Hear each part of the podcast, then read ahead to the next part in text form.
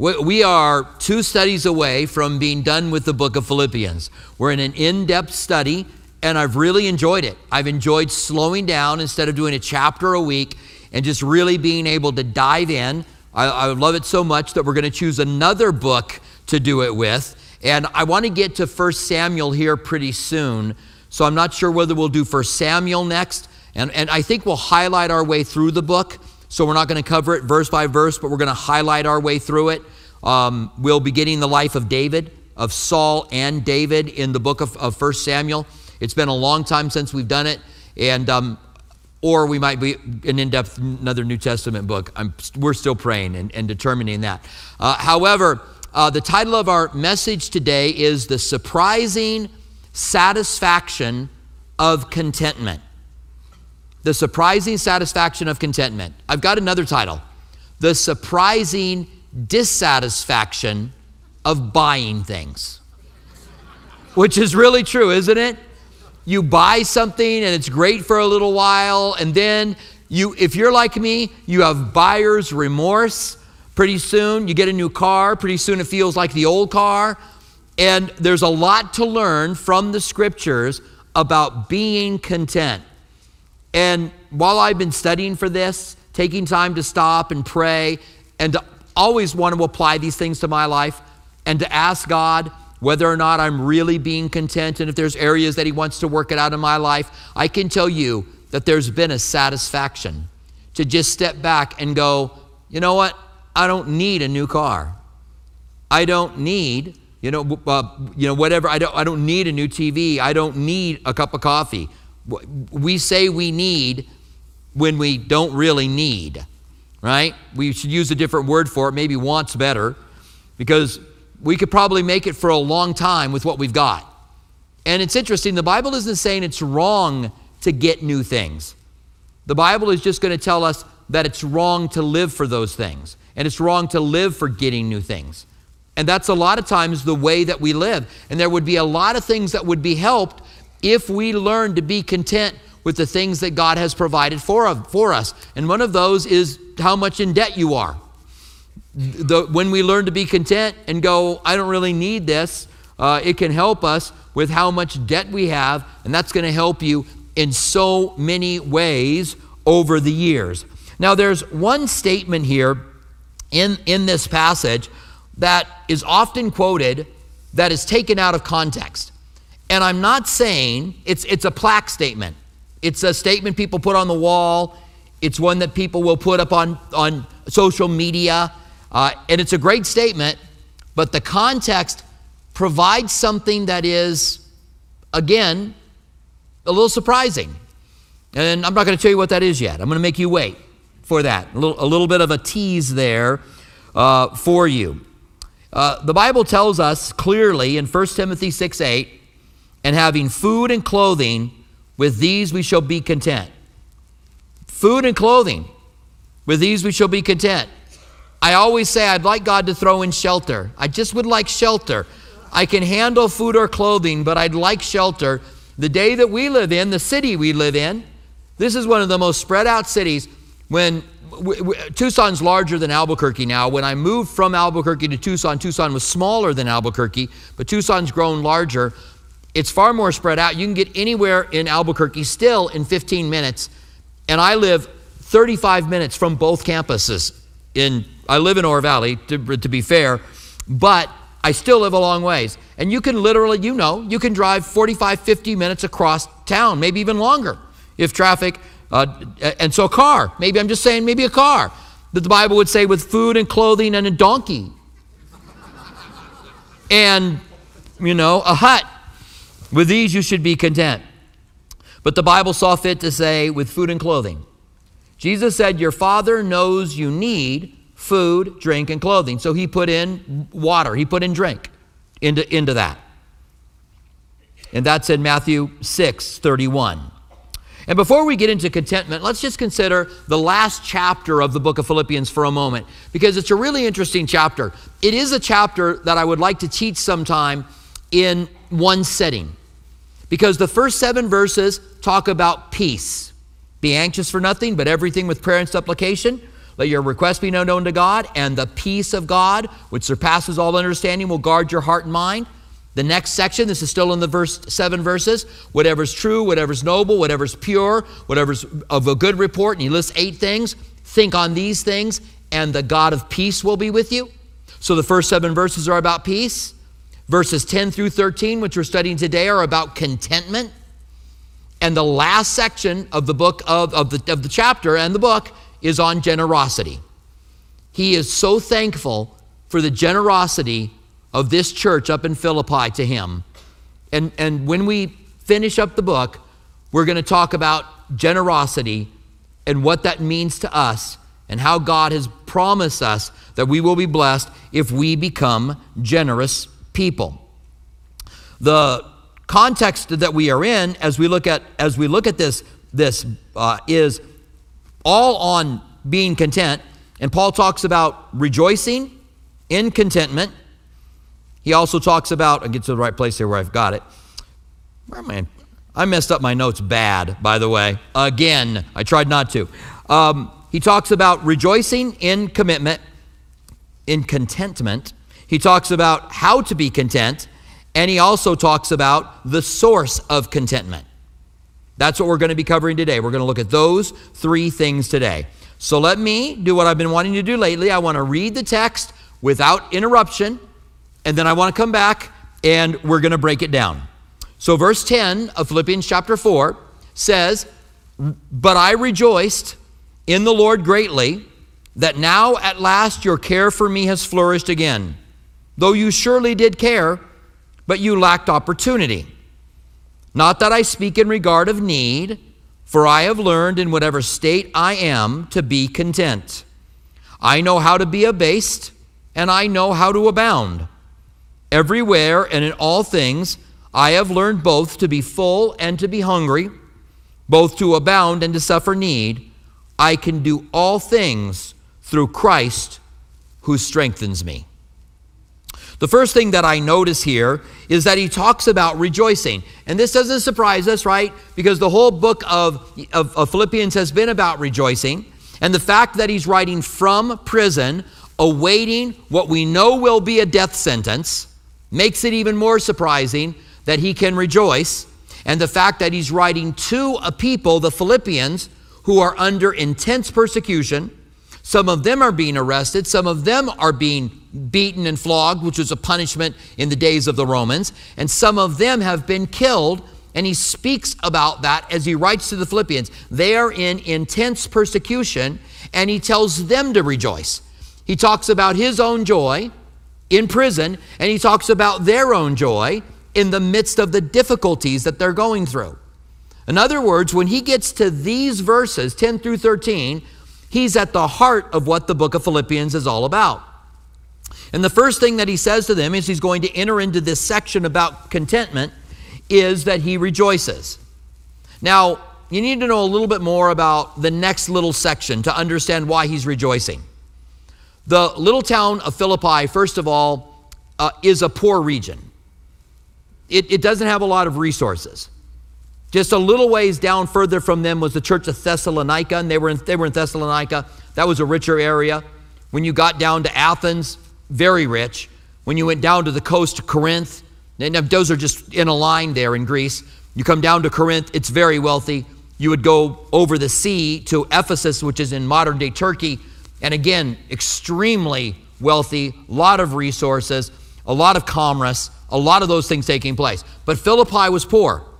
But when Paul left and went from Philippi, which he was kind of chased out of there, he planted the church within three weeks, a decade from the time he's writing this or around a decade. And he goes down to the church of Thessalonica, which is the next, or goes down to Thessalonica, plants a church there. It's just the next kind of town down. They sent two or three times a need for him, out of his need. They sent to help him. They took a collection and they sent it to Paul. Then, when he went to Athens, because he had to leave Thessalonica kind of quickly, had to go to Athens, and then he had to go, then he, then he was in Corinth, and then he was in Ephesus, they lost track of him. They, they didn't know where to send it. In their day, we can understand how you could lose track of someone. And so they didn't have the opportunity. That's why he says, I know you cared, but you lacked opportunity. But now, when they discover that he's in Rome in prison, they send Epaphroditus, who is someone from Philippi, to his uh, Roman prison, and they provide for his needs in Rome. And Paul rejoices. And we're going to learn not because of the gift at all, but he rejoices because he loves them. He has this great love. For, there's been a fellowship, there's been a koinonia, there's been a real connection with them. They cared for him when no one else did. And all of a sudden, to have Epaphras uh, bring him a gift touched his heart, and so he rejoiced. That's what it starts with. But I rejoice. And he's going to make it clear that his rejoicing is not because of the gift, but because of the contentment that he has and that they have provided for him. He says, But I rejoiced in the Lord greatly, that now at last your care for me has flourished again. He loves the fact that they have been able to give to him again. And he's going to say later on, Not that I seek your gift, but I seek the fruit that would abound to your account. He doesn't care about the money. He just loves the fact that they've been able to give to him in his great hour of need. And we're, we're going to learn again in the next study that Paul is abandoned by everybody in prison. And so for them to reach out to him in this way really touched his heart. And he is so thankful for it. Note the word flourished. It's an interesting word. It's a Greek word for something that has been dormant that has come back to life. It's like the plants you have that are dormant, that are beginning to show forms of life in your yard right now, if you're here in Tucson. They're flourishing, and they looked dead just a little while ago. He says, For you surely did care, but you lacked opportunity. Now, I want to talk about a little bit about joy, rejoicing, and contentment. Because somehow it might seem like that doesn't really go together. You're going to rejoice and be content with what you've got. But Paul is saying that to them. I rejoiced, and, and he's going to talk about all the things that, he, that, he, that he's suffering. I rejoiced. So, why does he do that? So, I want to just give you a few of them. In Philippians 4:10, uh, where, well, that's what he just said, which is the passage I read, but I want to read it again just to get verse 10 especially. But I rejoiced in the Lord greatly now, at least, at last, your care for me has flourished again. Though surely you did care, but you lacked opportunity. The second thing I want to point out about rejoicing is that we are to rejoice in tribulation, not knowing that God works through difficulties. God has a plan for suffering. One of the most difficult questions when Christians are asked, What's the most difficult question that you get asked? One of the most difficult questions that people will say is, If God is good, why is there so much suffering in the world? And that usually comes along with some story of some intense suffering. And it is a hard question for us to answer. And there's an accusation against God in that. There's suffering in the world. God doesn't care. If God's good, why does He let it happen? An accusation against God. But if God's got a purpose for the suffering, then all of a sudden the accusation goes away. And I'll tell you that that's how I respond to it. I always say, You assume that God doesn't have a purpose in suffering, but the God who created a world with suffering came to this world and suffered the most intense suffering for the greatest purpose of all time to give salvation to anyone who would call on his name. He shared in it. He didn't create a world with suffering and then say, you know, one day it's going to be done. He created a world with suffering and he came to this world and became human and became a man of sorrow, acquainted with grief, and suffered the death, even the death of a cross. So Romans 5 3 says, and not only that, but we also glory in tribulation. Some translations say, rejoice in tribulation. Not only that, we also rejoice in tribulation. Again, rejoicing in contentment, being, being learning to be content, rejoicing in tribulation. Why would we rejoice in tribulation? It goes on to say, knowing that tribulation produces perseverance. In other words, God's got a plan for the, persever- uh, for the, for the persecution, tribulation that you're facing. And here we could quote many verses that tell us that. That God's got a plan. He's, he's doing something in your faith, He's doing something in your life, He's building character inside of you. And it's far better for you to have the difficulties. You, if, if you're a bodybuilder, you put your body through difficulty in order to, to, to make your body strong. If you need to become strong, if you go through an operation, you'll go to physical therapy, and the physical therapist will put you through what you don't want to go through. You generally don't go, I get to go to physical therapy today for my replaced knee. You're like, oh, I'm going to scream while I'm there. But it's for your good.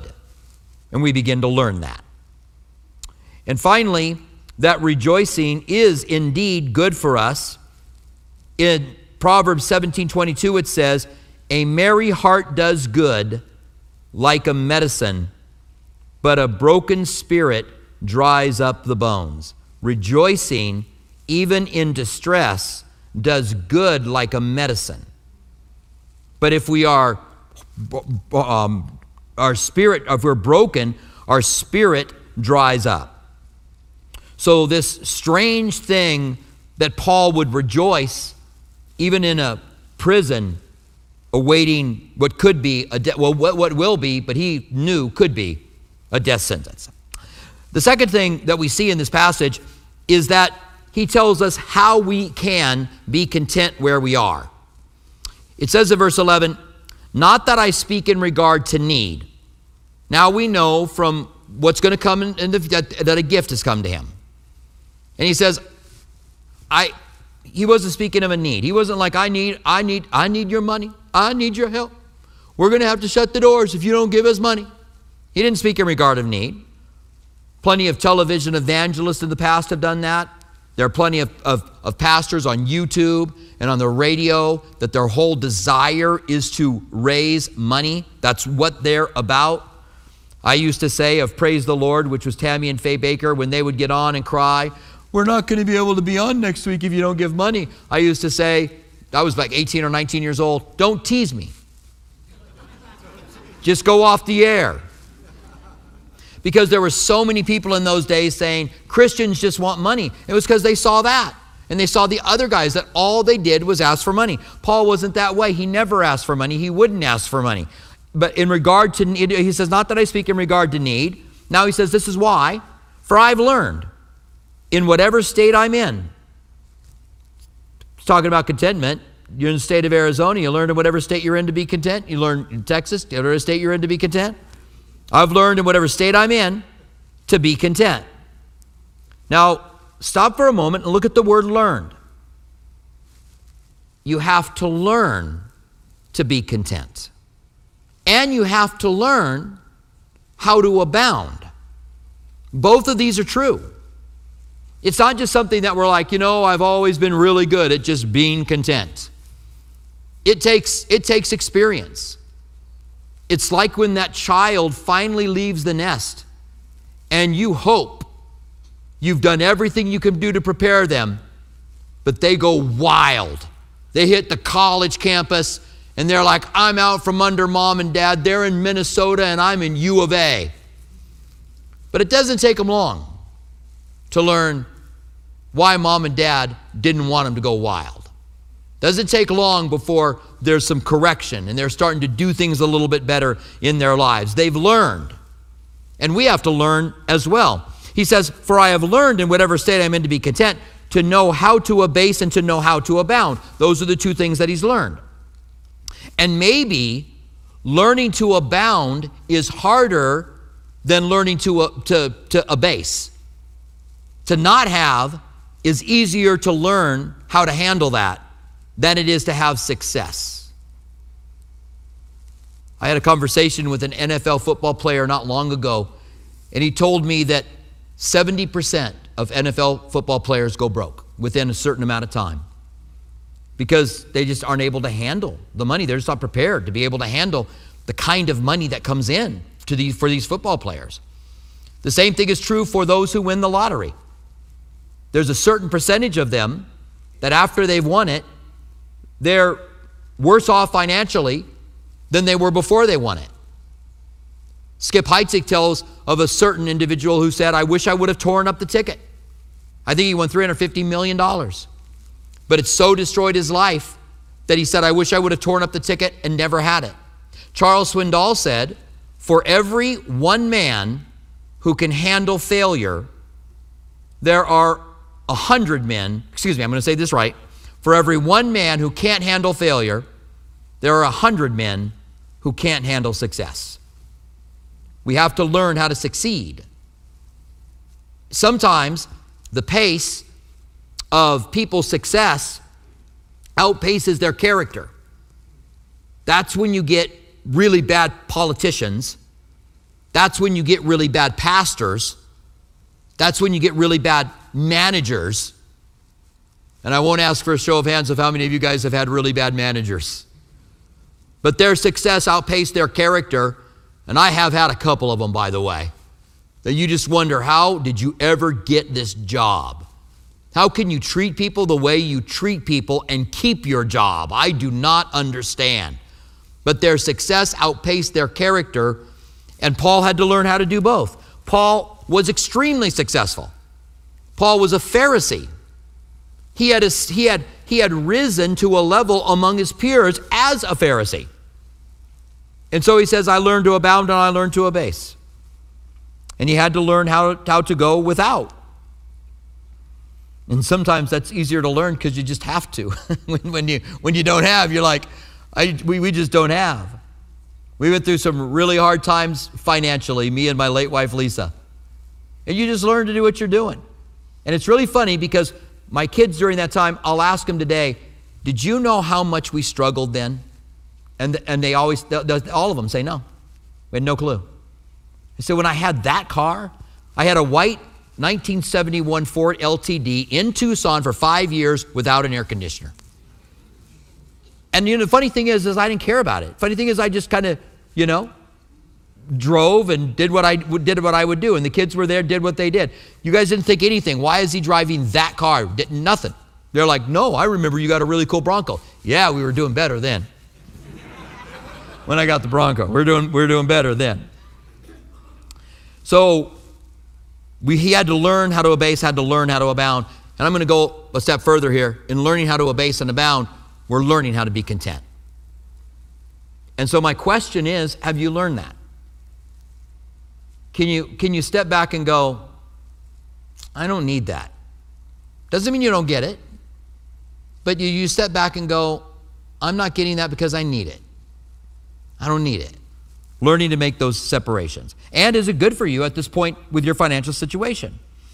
Then he says, Wherever in all things I have learned, both to be full and to, hung- and to be hungry, both to abound and to suffer need. So he doesn't just talk about being rich or poor, he talks about suffering. He's learned in sickness to suffer and to be content. He's learned to, to be content where he's at. And that's really what needs to happen for us. Now let's look at just three other passages on contentment from the Bible. The first one teaches us that uh, be, to be content with such things as we have, and this is uh, Hebrews 13 5. Let your conduct be without covetousness, such jealousy for people's stuff, right? Be content with such things as you have, for he himself said, I will never leave you and I will never forsake you. The reason you can be content is because Jesus is with you. So if you have Jesus and a crummy car, what changes a lot if you have Jesus and a really nice car? Maybe that's what changes is the carnal aspect. We, we, we still have Christ. If you have Jesus and a house that's pretty much a mess, or Jesus and a really nice house, what changes? So Jesus says, Don't be covetousness. Be content with what you have because you have, you have me with you. The second is that you can't take it with you, no matter what you get, no matter how much you compile. You can't take it with you. It's really hard to stop getting. The Bible says, in all your getting, get wisdom. I like that proverb because that's what we do in life. We get, we get, we get.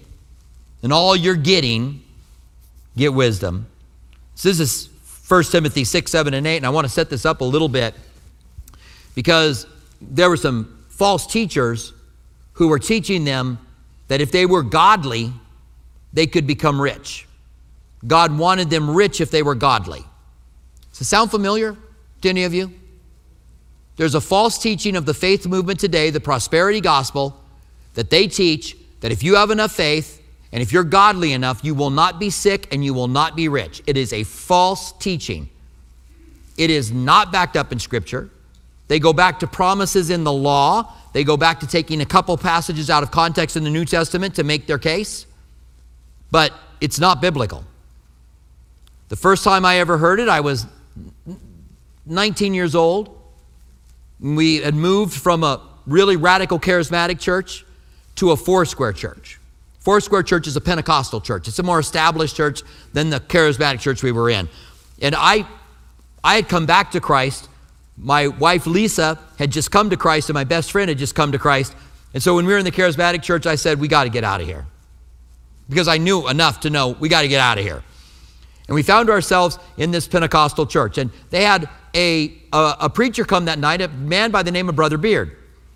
And, and he taught that God wanted us rich. This is the first time I ever heard it. And God wanted, God wanted us rich. God wanted us to have a Cadillac, which really didn't impress me. I didn't want a Cadillac. He said, but God, and then he said, but God wants you to have a Corvette. And I'm like, eh, all right. He said, God wants you to have a two story house. I'm like 20 years old, right? I don't even, I don't really, I've never thought about the difference between a one story and a two story house. God wants you to have a two story house. And as I'm sitting there, I'm thinking, God, I, I'd like to be rich. God wants me rich. And afterwards, we talk to people. I've never heard this before. This is so exciting. So I go out and drive home in my 71 Vega. And as I'm driving down the road, the Lord brings 1 Timothy 6 to my mind. This is, uh, well, this is the passage right before the one I'm going to read. He brings 1 Timothy 6 to my mind. If anyone teaches godliness as a means of financial gain, withdraw yourself from them. Then, then it says, verse 1 Timothy 6, 7, and 8. Now, godliness with contentment is great gain. For we brought nothing into this world, and it is certain that we will carry nothing out. And having food and clothing, with these you should be content. All of a sudden, it dawned on me. And that was the beginning of a really tense time at that church. Because some of my friends were coming back from Rhema Bible College, which is Kenneth Hagin's Bible College, and they were all fired up for the faith movement, and I was standing against it. And it became so tense that, and that, and the whole tongues issue. Tongues, there was two gals in our church who spoke in tongues every service. You couldn't bring a friend because she'd start, had a weird voice when she did it. And so my, my, the youth pastor at the church, which was a friend of mine, Elon Cawthon, said to me when I'm talking to him one day about it, he says to me, they just started a Calvary Chapel. You should go there. Why don't you leave our church, leave us in peace, and go to the Calvary Chapel? I was teaching junior high, and uh, Lisa was teaching five year olds.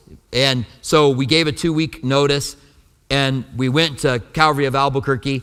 We went to visit while they were still in the movie theater there. And within six months or so, Skip asked me to be the youth pastor. That's kind of how everything kind of happened from there. But if you're somehow find yourself in a church that's telling you God wants you rich, and if you are not rich, it's because you do not have enough faith, it's because you are not godly enough. Remove yourself from them. I realize this is one of my pet peeves, but deal with it. Uh,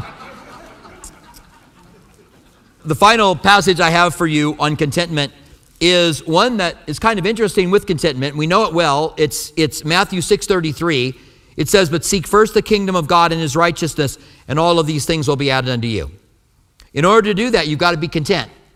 Because you've got to say, God's going to add food, drink, and clothing to me, and I'm going to be content and, and God and take care of the kingdom of God.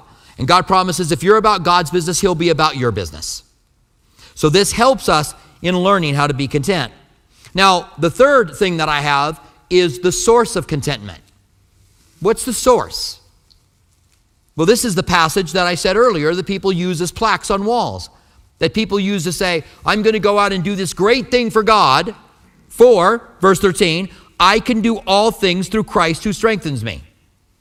And as I said in the intro, I'm not saying that that verse doesn't apply to that. I'm just saying it's out of context. That's all. You can go, I'm going to I'm going to go and help the people of Ukraine. I'm going to Poland and I'm going to help the people that are coming across. For you know, I can do all things through Christ who strengthens me. You can do that. That and, and it fits. But it is surprising when you find the context that Paul uses it in. I've learned to abase and I've learned to abound. He's in prison. I can do all things through Christ who strengthens me. In other words, he's saying, I can face sickness, I can face prison, I can face death, I can do all things through Christ who strengthens me. I think that this verse is rarely used in context. Rarely, when someone is going through a very difficult time, does someone say to them, I you can do all things through Christ who strengthens you. This isn't going to defeat you.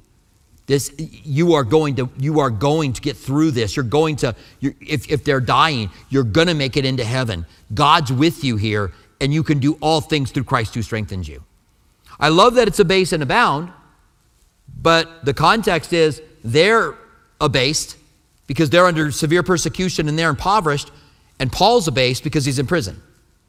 I can do all things through, through Christ who strengthens me.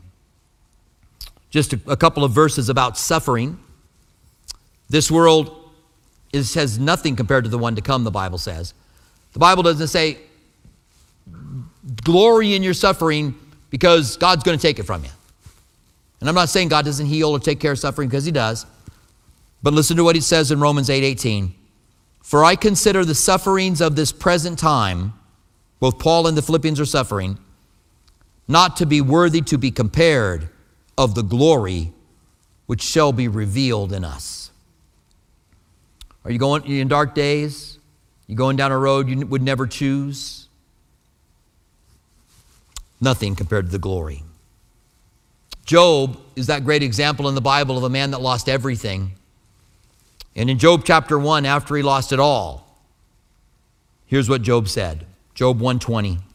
Then Job arose tore his robe, shaved his head, and fell on the ground and worshiped. What a response. By the way, he lost 10 children as well. And he said, Naked I have come from my mother's womb, and naked I shall return there. The Lord gave, and the Lord took away, taken away, has taken away. Blessed be the name of the Lord. In all of this, Job did not sin nor charge God wrongly. I'm not saying that maybe you've never charged God wrongly, because I have. I've said to God, I don't think you love us in the dark day of my life. I charged God wrongly, but Job didn't.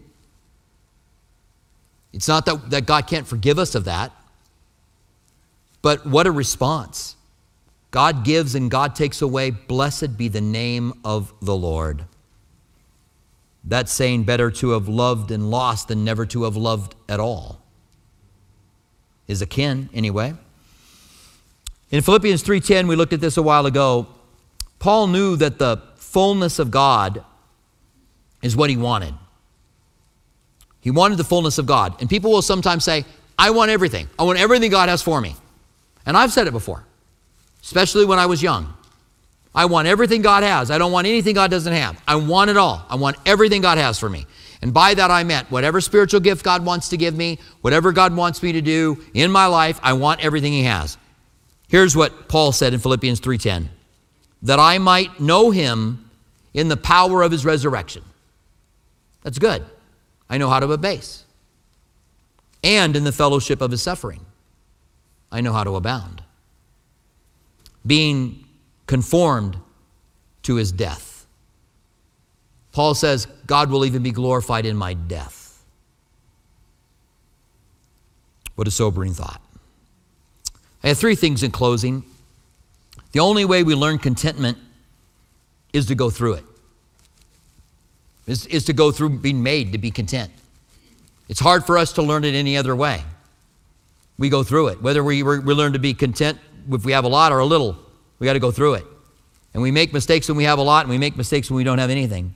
Number two, rejoicing and contentment comes through a relationship, not stuff. When we rejoice, in, rela- in, it's not because we got more stuff, but it's because of the relationships that we have. For Paul, it was the relationship with the Philippian church. He also talks about Christ being with us in the midst of contentment. So it's the relationship with Christ and the relationship with the church. Number three, when we are obedient to Scripture, the power to do all things is there. And I pointed this out a few times in hard commands in the Bible. When the Bible says to that, that to love the unlovable. And we go, I don't know if I can do that. Well, with the command comes the power to do it. Like the man with the withered hand, God said, Jesus says, stretch out your hand. He had the power to stretch out his hand. When he says, forgive and you will be forgiven, you're like, I don't know if I can forgive them. Start to forgive them. Just go ahead and say, I, I let it go, Lord. I let it go. With the command comes the power to be able to do it. Be content in all things with the command when you say, I'm going to learn to be content, comes the command to be able to do it. And we will find the satisfaction, the surprising satisfaction that comes from being content in our Savior. Stand with me, would you?